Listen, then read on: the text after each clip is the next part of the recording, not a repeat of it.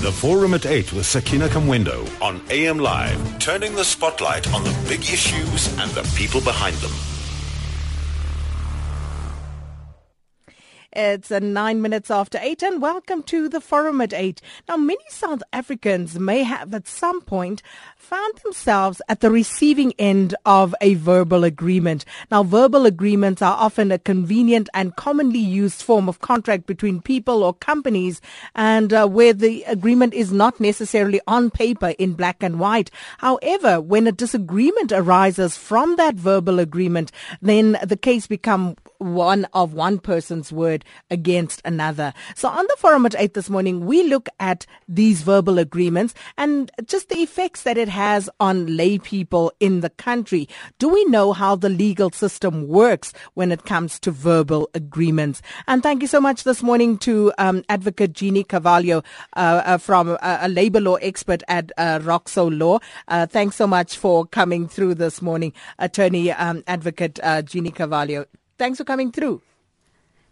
Good morning, Sakina. Good morning to your listeners. Just a correction, I'm not an advocate, I'm an attorney.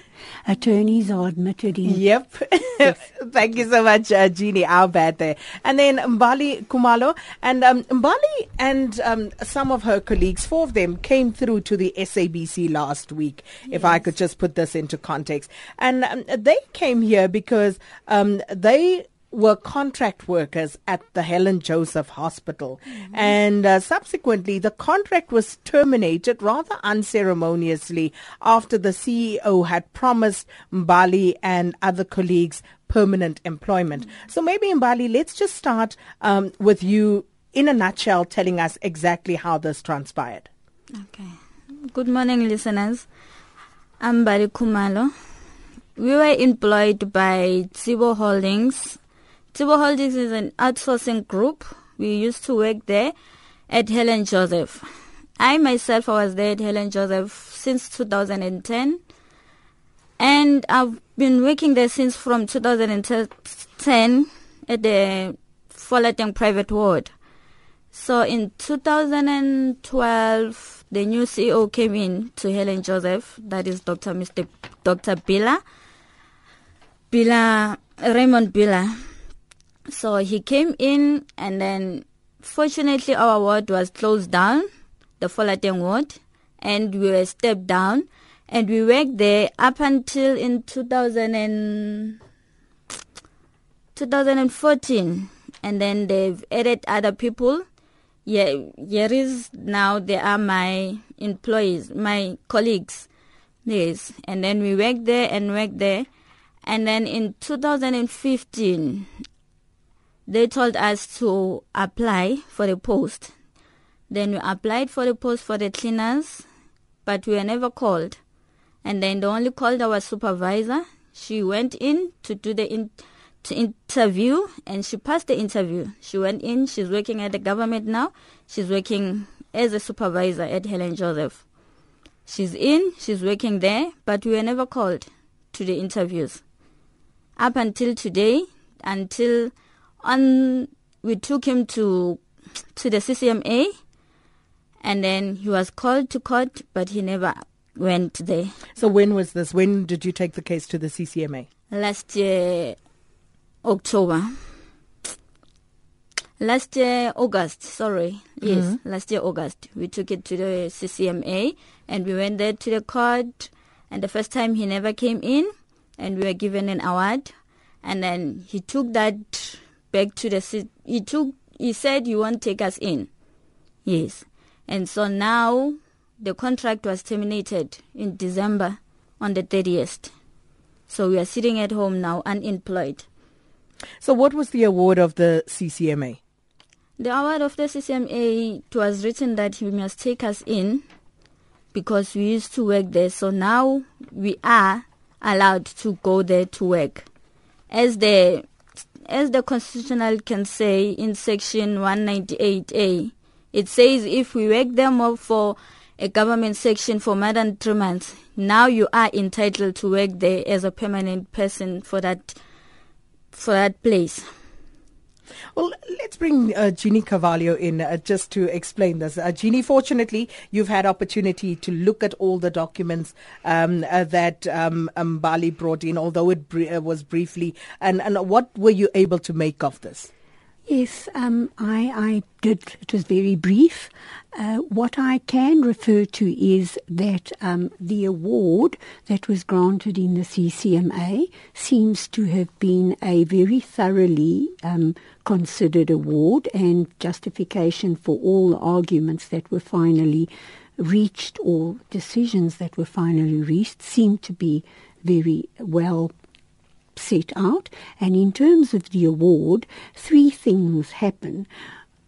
Um, firstly, because they were employed by an outsourcing company, but in terms of recent amendments to our Labour Relations Act, the outsourcing company, together with the inverted commas employer, in other words, the person or the entity where the employees actually carry their work are now, in terms of law, law uh, considered to be jointly and severally liable to the employee.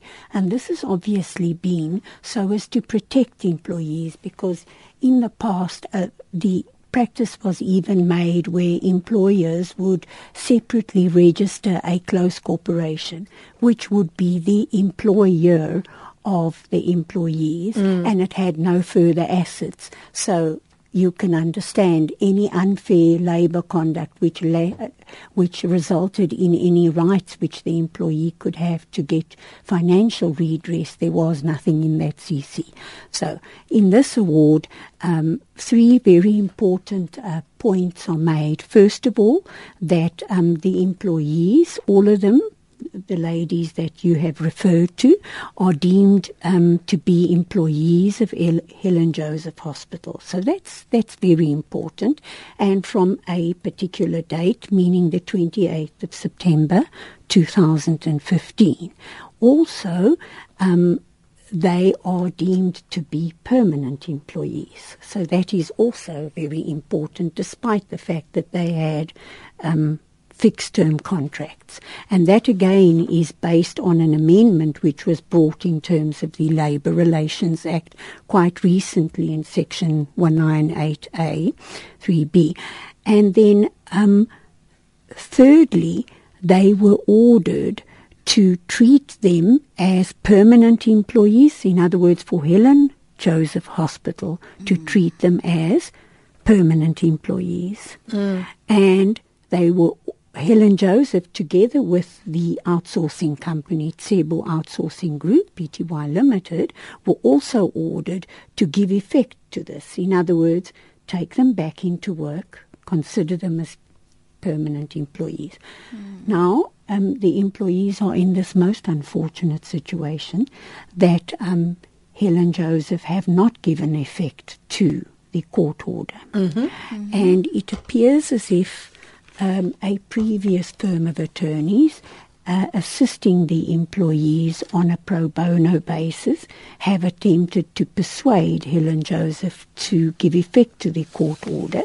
And the result, it seems, is that um, the um, CEO of the hospital uh, has made, after a, having a bid adjudication committee meeting, says that um, they didn't approve uh, any renewal of a month to month arrangement and that that had to be terminated. So that is their side. But the reality but is. But that was done in December. That was after the hearing, and I was after the CCMA mm. hearing. And what I wanted to say is at the CCMA hearing, the arbitrator refers to the fact that the defendants or respondents in this matter, Helen Joseph and outsourcing, Tsebo outsourcing, were duly notified of the arbitration hearing and mm-hmm. they failed to attend. So whatever their excuse is, in my opinion, they had an opportunity to raise it at the time of the arbitration hearing. Now that we are that the employees are sitting with an award, the only option that they have is to go to the um, Labour Court and institute contempt proceedings. And that is usually costly. It is a costly exercise. Yes, it is. Unless they can uh, secure the services of a firm of attorneys who would be prepared to assist them on a pro bono basis. Which is very interesting because, in terms of uh, what that award says and and and uh, what Helen Joseph has subsequently done, um, would this mean then uh, whoever takes this up would be then be looking, um, you know, to have what uh, to give effect to that order from the day on which it was issued? So, would they then, for example, uh, be back paid? Um, you know, would their appointments be effective as of the date that is stated in the CCMA award? How would it work? In principle, that is what one would do in the contempt proceedings, would be to um, to ask the court to consider. At this stage, this this award does not mention that should they not be appointed, that they be given back pay. No monetary amount is referred to here. Mm. So, in essence, one would first of all have to uh, get a court order from the Labour Court in to enforce the terms of this agreement.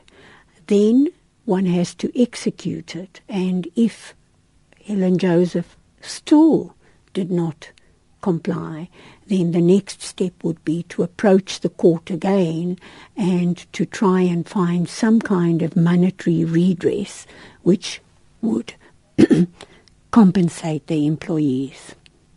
And um, I must just indicate that we did um, invite Helen Joseph Hospital. They referred us to the Provincial Department of Health. So uh, we are trying to get in touch with them. Whether today or at a later stage, we will afford them right of reply on this matter. But um, Mbali, you heard what uh, Jeannie had to say about that. So what is your next course of action? All what we want, we just want to be permanently employed at Helen Joseph. But if they can't do that, then in that matter, that means we have to take other steps, take it to further step. So, so that means going to the labour court, as Jeannie has yes, indicated now. Yes, we will. Uh, so, so you have an attorney who uh, would be willing to do this for you pro bono. We are we are struggling to get an attorney if we can get in one who's going to help us with that because we are unemployed now, we can't afford an attorney.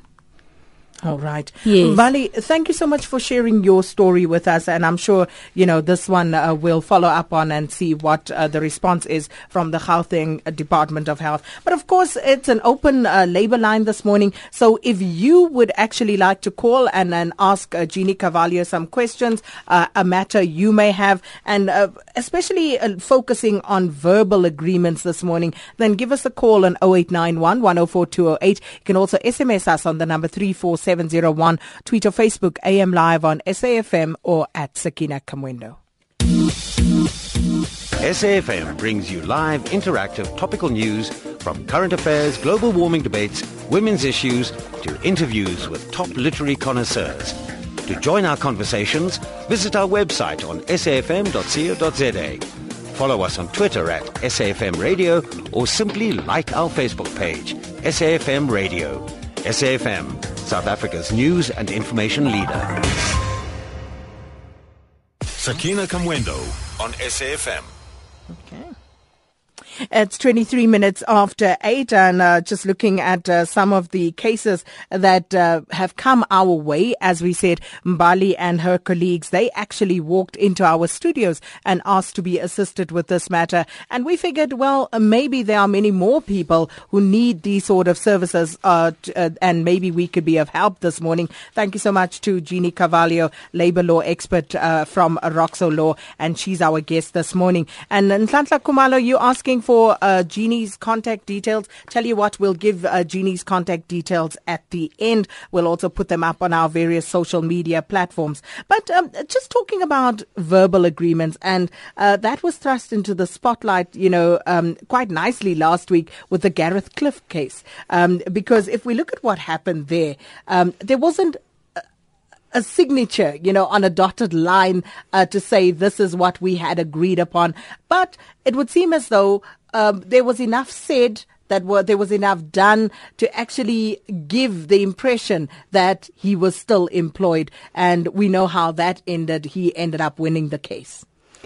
That is correct. Um, the court in, in, in that in in the in the matter of Gareth um, Gareth Cliff, it is important to distinguish the fact that they were only go, approaching the court on an urgent basis to enforce what Gareth um, Cliff argued to be a, an agreement, and the court made its decision based on the conduct of the parties, various emails, um, the, histor- the history of the matter that he and primarily relied, for instance, on the fact that historically he always finally got a written agreement way into after having started to work as an idols judge.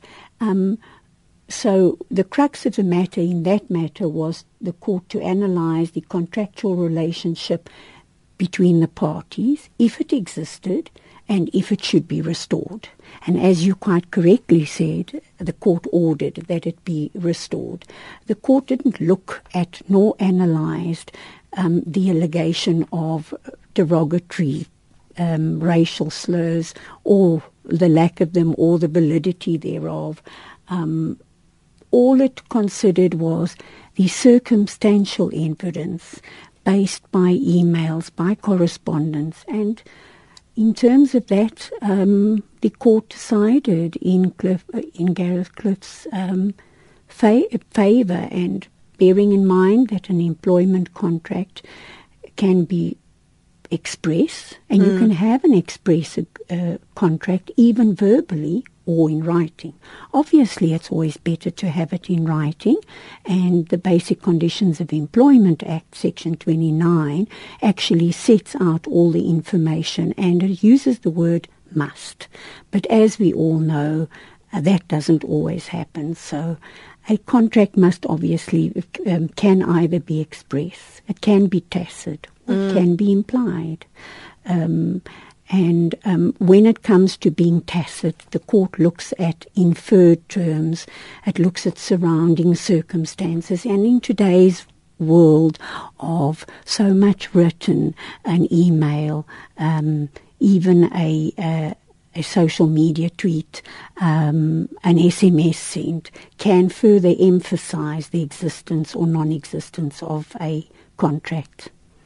And what about a simple expectation on the part of, you know, um, the employee in this instance, where because of the sort of conversations that are going on, you have an expectation at the back of your mind that you will still be employed. Does that play any part? Absolutely correct. Um, expectation is very important, and that is one of the surrounding circumstances because each case doesn't, does, there's no hard and fast rule. The court has to look at each, at the facts of each and every case, and at the devil is in the detail, obviously. But the expectation is very important, and for instance, the expectation is particularly important in fixed term contracts. Um, you know, whether the employee expected that contract to be renewed. Mm. That is one of the crucial issues that the court looks at with regard to fixed term contracts. In the matter of um, Gareth Cliff, the court concluded that there was, in fact, a, an agreement between the parties, and when Mnet made an announcement that it it had made a decision not to have Gareth um, Cliff at the uh, next 2016 Idols. It hadn't complied with the terms of what the court found to have been an existing contract. And the court held that, in fact, Mnet had not, as it could have done in terms of what did exist between them, albeit not written mm. formally in a contract, could have given notice to terminate, etc. And the way the court, Mnet made the announcement um, re-emphasized the fact that there was, in fact, an agreement between them. We, I see we have calls, but I'm, I'm loath to go to them given that we're fast coming up to news time. So, so, so maybe we'll just hold them over until after the news break. Uh, but uh, just sticking to the issue of uh, fixed term contracts, um, if, is there any obligation on the part of the employer because the fixed term contract will stipulate, you know, the time for which um, this uh, employee will be employed uh, at a certain entity. So in that case, do they have any obligation to engage the employee prior to that contract running out? It depends on the terms of the contract. It if the, the fixed term contract is a three month period, if it extends beyond a three month period, there's various exceptions in the rules, and I don't want to go technical, but if it is renewed beyond three months, it is deemed to be a indefinite term contract, and that is what happened in the case study that you referred to earlier, mm. and the uh, the employees were deemed to be permanent employees. So if the employer wants to remain within the limits of the three months, there's various things which the contract of employment must say. It must say that there's no expectation of renewal. It must clarify everything very, very clearly. And if there isn't a written such fixed term contract, then I'm afraid for the employer he's in more murky water than actually the employee. Very interesting, I must say. And we are on an open labor line this morning, and uh, our focus to this point has been on verbal agreements. And we had earlier a case study with Mbali Kumalo and her colleagues um, who had uh, the situation with Helen Joseph Hospital. And as we'd indicated, uh, we were trying to get in touch with uh, the um, Gauteng Department of Health because that's whom uh, the Helen Joseph uh, Hospital referred us to. So, as I said, whether it be today or at a later stage, we'll afford them right of reply. But just on that, before we go back to the lines, a few quick questions from listeners regarding Mbali's um, case. Um, this one says, if Helen Joseph or the contracting company have no posts, is it correct for employment to be forced on the other party? Well, the employer has an opportunity of reply, and the employer hasn't. The employer had a CCMA hearing and had an opportunity to to enter into these proceedings and they didn't. We don't know what the version is of the employer. And then and, and the employer the important thing is our court recognizes every single person's right to a fair hearing and a right of reply. And that is why no judgment in this country ever, whether it's in a lower court, in a CCMA, is taken uh, without the other party being notified to attend and to put his case forward. And the employer in this case did not do so, neither the outsourcing company nor Helen Joseph. And I, we don't know what their version is. Mm. And if we are presented with those ver- with that version of the facts, then the arbitrator would have had a benefit of an opportunity to adjudicate what to decide in a situation such as that. He wasn't given that opportunity because the employer did not attend. Mzwandi Lesbu says, what, uh, uh, what if the ladies just institute a civil suit? Is that an option? Yes, you could, but you'd have to look. It, this is a very complex matter. There is a lot of legislation involved, including procurement policies at, at the health department, but ultimately that would be an option. Yes, she's quite correct. Well, I believe we have uh, the MEC uh, for Health in Gauteng, uh, Qedani Mahlangu, on the line to us. Uh, MEC, good morning and thanks for speaking to us the, uh, here. Good morning, Sakina, and thanks for allowing me to speak to you. I'm not sure how much of this you've actually heard, MEC. Okay, so what I understood to have been the case, the employer, the employees we're talking about, and let me clarify that. We used to have what you call Folateng awards in Tsukeng, um, Helen Joseph and Charlotte, and the only Folateng award we still have is at uh, Charlotte Maxeke as we speak. the Helen Joseph Folateng in Sebokeng, all of those. We have then taken the space and used it for the general treatment of all patients across the hospital, whether they have medical aid or not.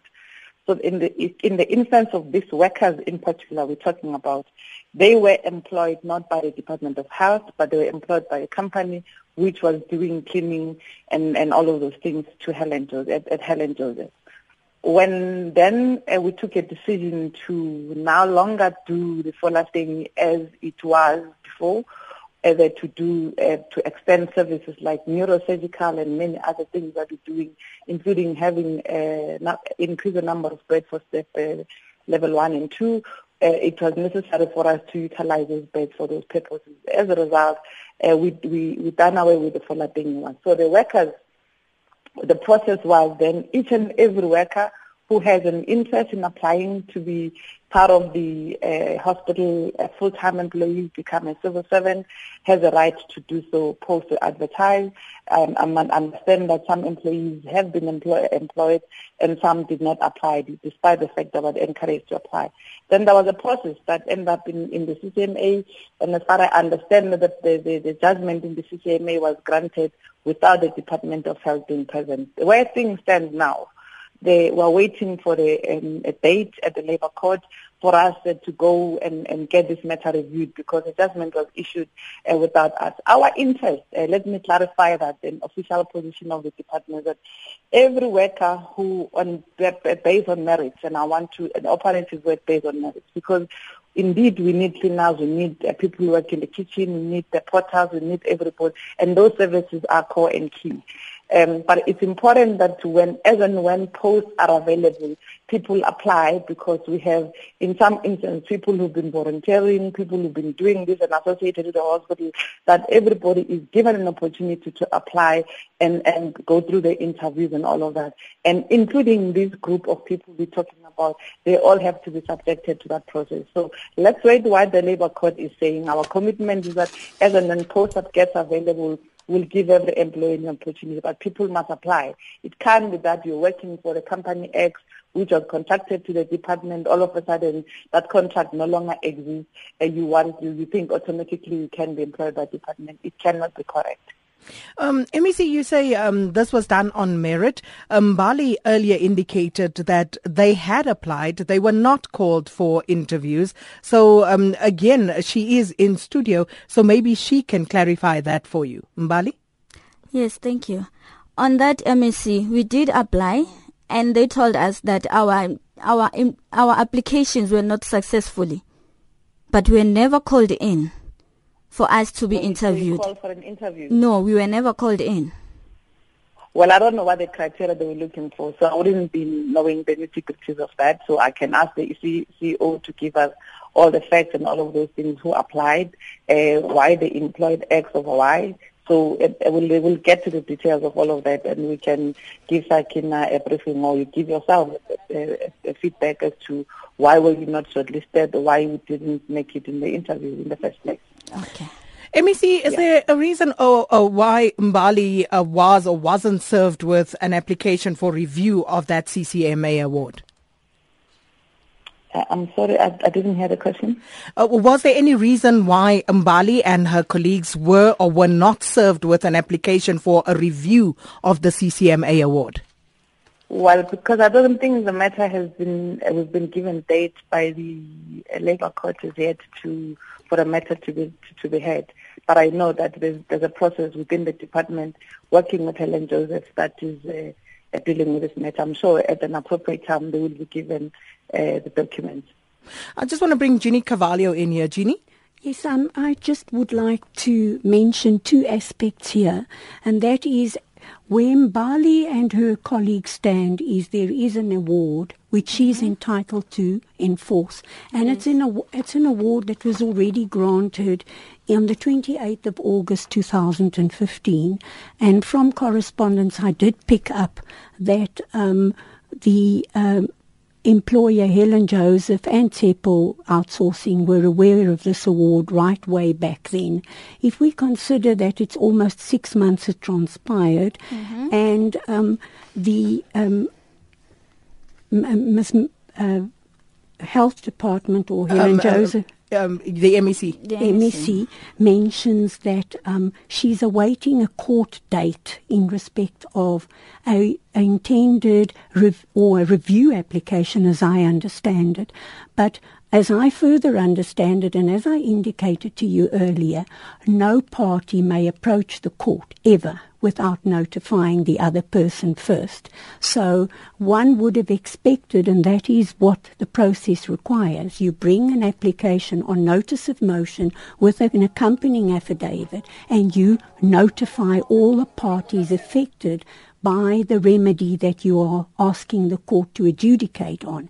And then there's a whole process where formal, where the, the other party has an opportunity of reply, also by way of affidavit, and only much, much later does the court, is the court approached to give a date when the matter is ripe to be adjudicated on. So I don't understand when the MEC is saying that they are awaiting a court date. They cannot be awaiting a court date if the parties have not yet been notified.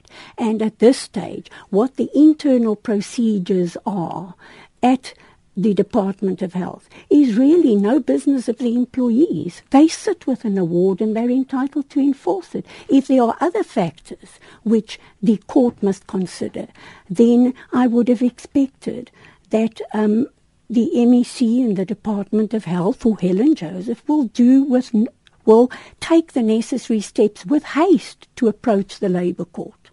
MEC? But let me first explain that we, we will never disregard any court um, uh, judgment of one kind or the other in South Africa. And I think uh, the fact that we've got legislation that defends the workers' right is something that we will stand by. And if probably you may not be aware, the public service regulation legislation gives the responsibility of labor issues um, a particular appointment and all of those uh, to the executing authority who happens to be the MEC or any politician in that regard. So therefore, um, it's in our best interest to make sure that this matter is uh, amicably resolved. And, and I think the, the, the, the the, the, the, what the CCMA would have uh, uh, concluded on in the matter that is being raised. As I said earlier, that the, the, the decision taken was taken in the absence of the department uh, uh being present on, on, that particular day. That's the first point. Second, but why was the department the absent? Talk, but, let me explain this. Secondly, the workers concerned they are not employed by the Department of Health. They work, they work in the Department of Health via a service provider. So, and I think it's important to clarify that our commitment, as I said, it's important to make sure that at any given point in time, we, um, when uh, the post gets available, we are in a position to make sure that uh, people who are ready to do those things, uh, to, to, to be appointed, are appointed, those who have applied. Of course, someone, the lady was explaining that she applied on her, and we'll investigate all of those things and we'll engage with them. And I would like to leave the matter at that because I'm not involved in the nitty-gritties. I was just clarifying what would have happened, uh, what would have been a misunderstanding on the issues concerned. So if you want to have a further debate on this matter, we can take it another day. Well, um, that's where the MEC is going to leave it, Qedani Mahlangu, and that's her but She says uh, if we want to engage further on this matter at a later date, um, we welcome to do so, but not at the moment. But you want to respond to what she said there. Yes, I, I do, and I'm sorry if she's off the line already. I think it is a travesty, a serious travesty of injustice to actually hide behind whatever it is the doings at the Department of Health and prejudice the employees as a result. The CCMA never proceeds with a matter and make a decision on, by default unless it is satisfied that the respondents are duly notified. But be that as it may, that is an aspect which, if the Department of Health brings an application for review, it will have an opportunity to address and let the court look at it. My big gripe in defense of the employees is that since August, and we are now looking at almost, is it six months? Yes. There has been absolutely no redress for the employees. If the Department of Health feel that in any way this decision is wrong or that it needs to be reviewed, as the MEC said, or that it needs to go on appeal, whatever, the MEC, the Department of Health, being full aware of the existence of this matter, has done nothing. Mm-hmm. And that, to me, is inexcusable.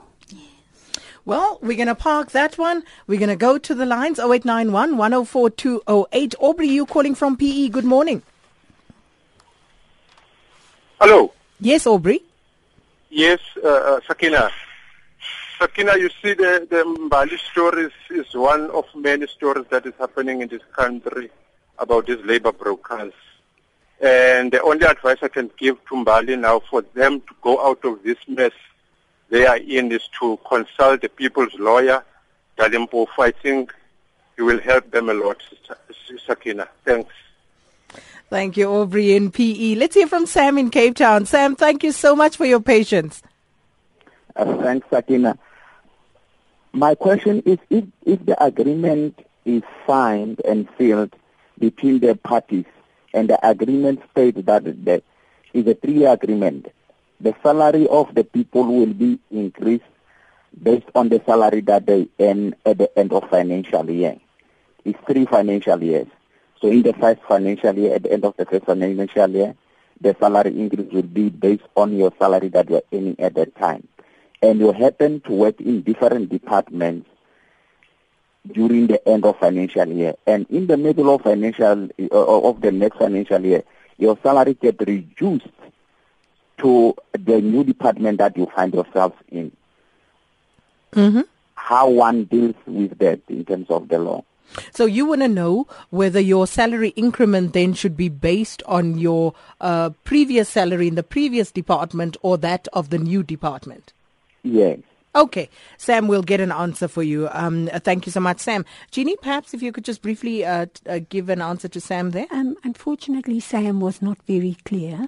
Um, it, it, it, really, rem- everything that the employer does has to be done within the four corners of the agreement, and it suggests he suggests there is a written agreement. Mm.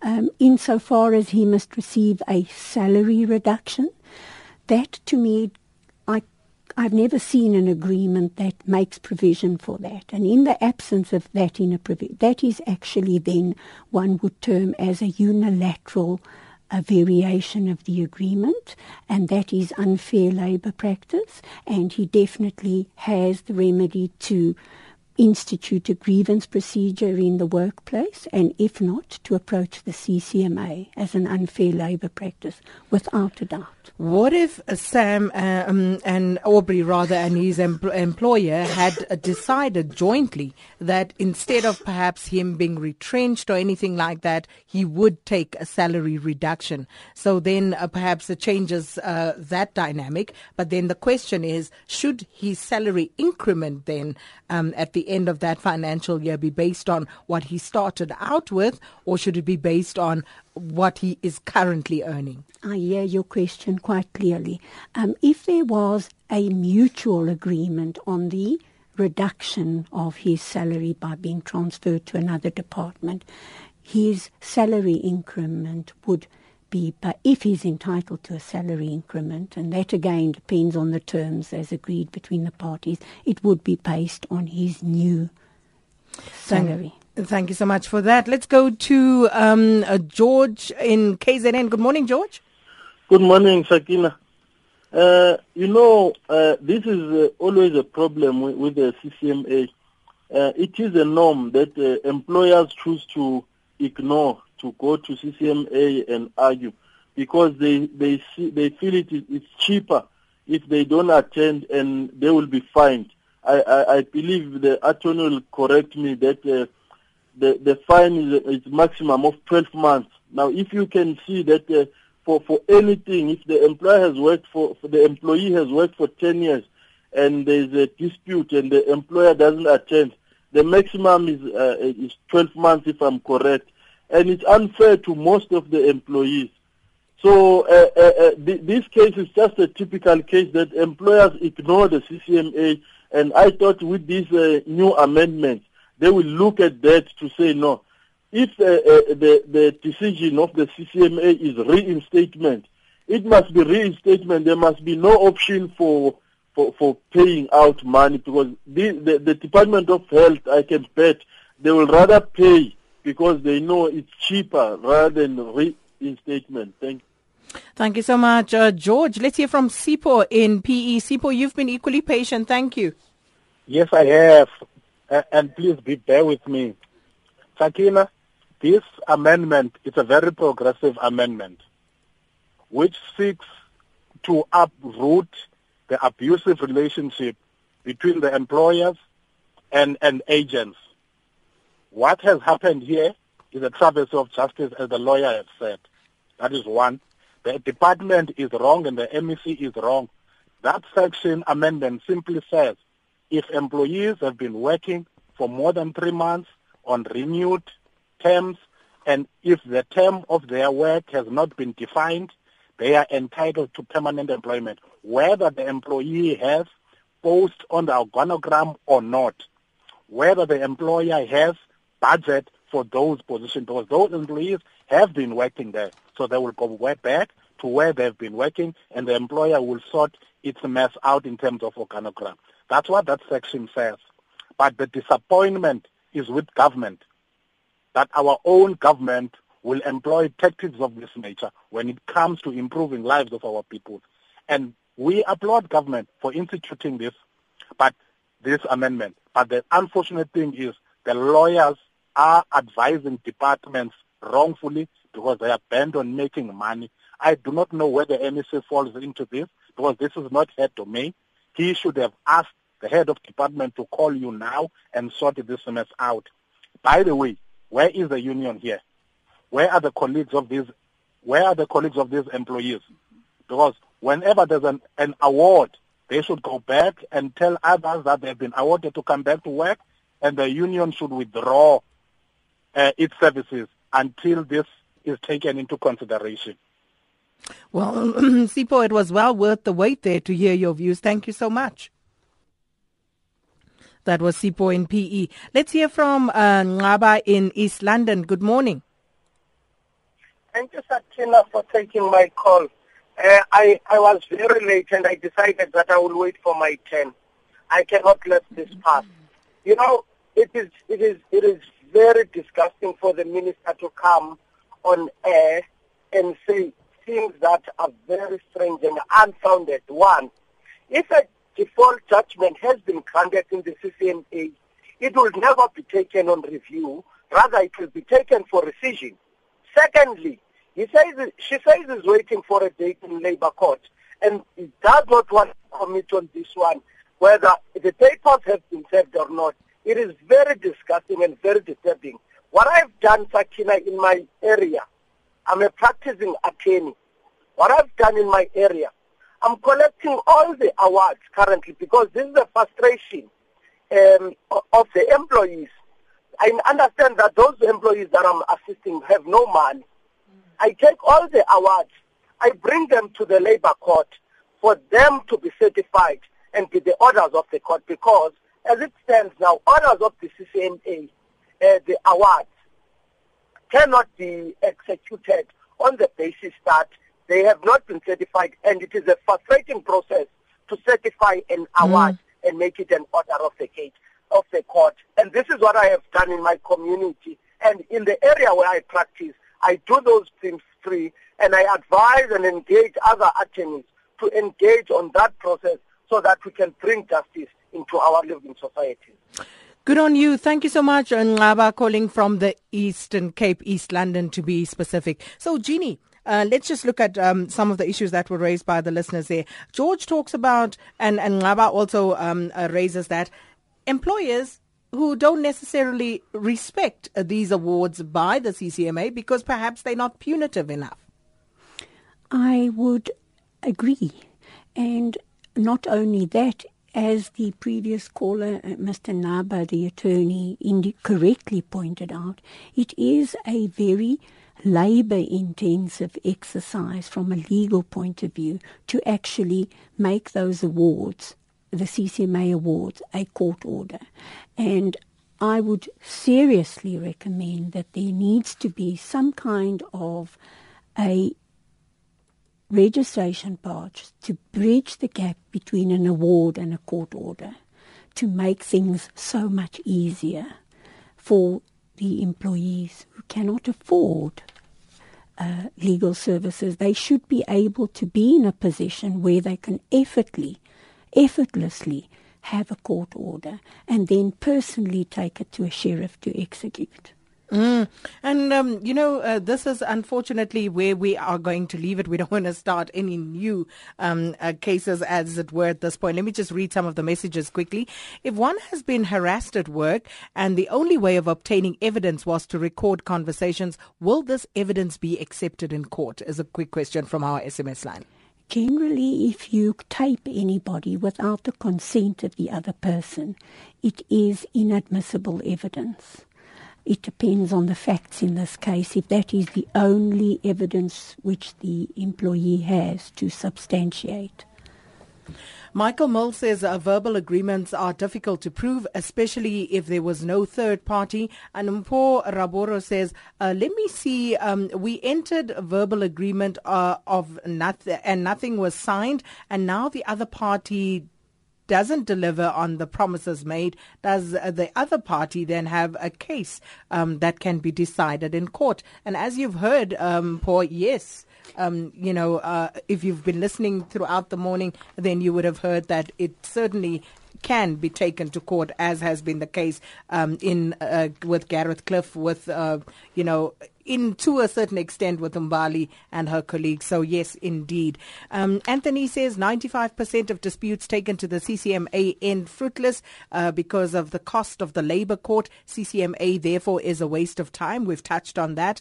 Um, and then uh, uh, Ramutla says we are swimming in a pool of modern slavery, and the CCMA um, must. Uh, beat severely. Again, people talking about the CCMA. And I think there's perhaps um, a show to be had with the CCMA in terms of what they do, in terms of whether they have sufficient bite uh, in this instance to make sure that employers actually do not just, you know, uh, shoo them off because they can so easily. But uh, we're out of time, Jeannie. Very quickly, people want to know where they can get in touch with you.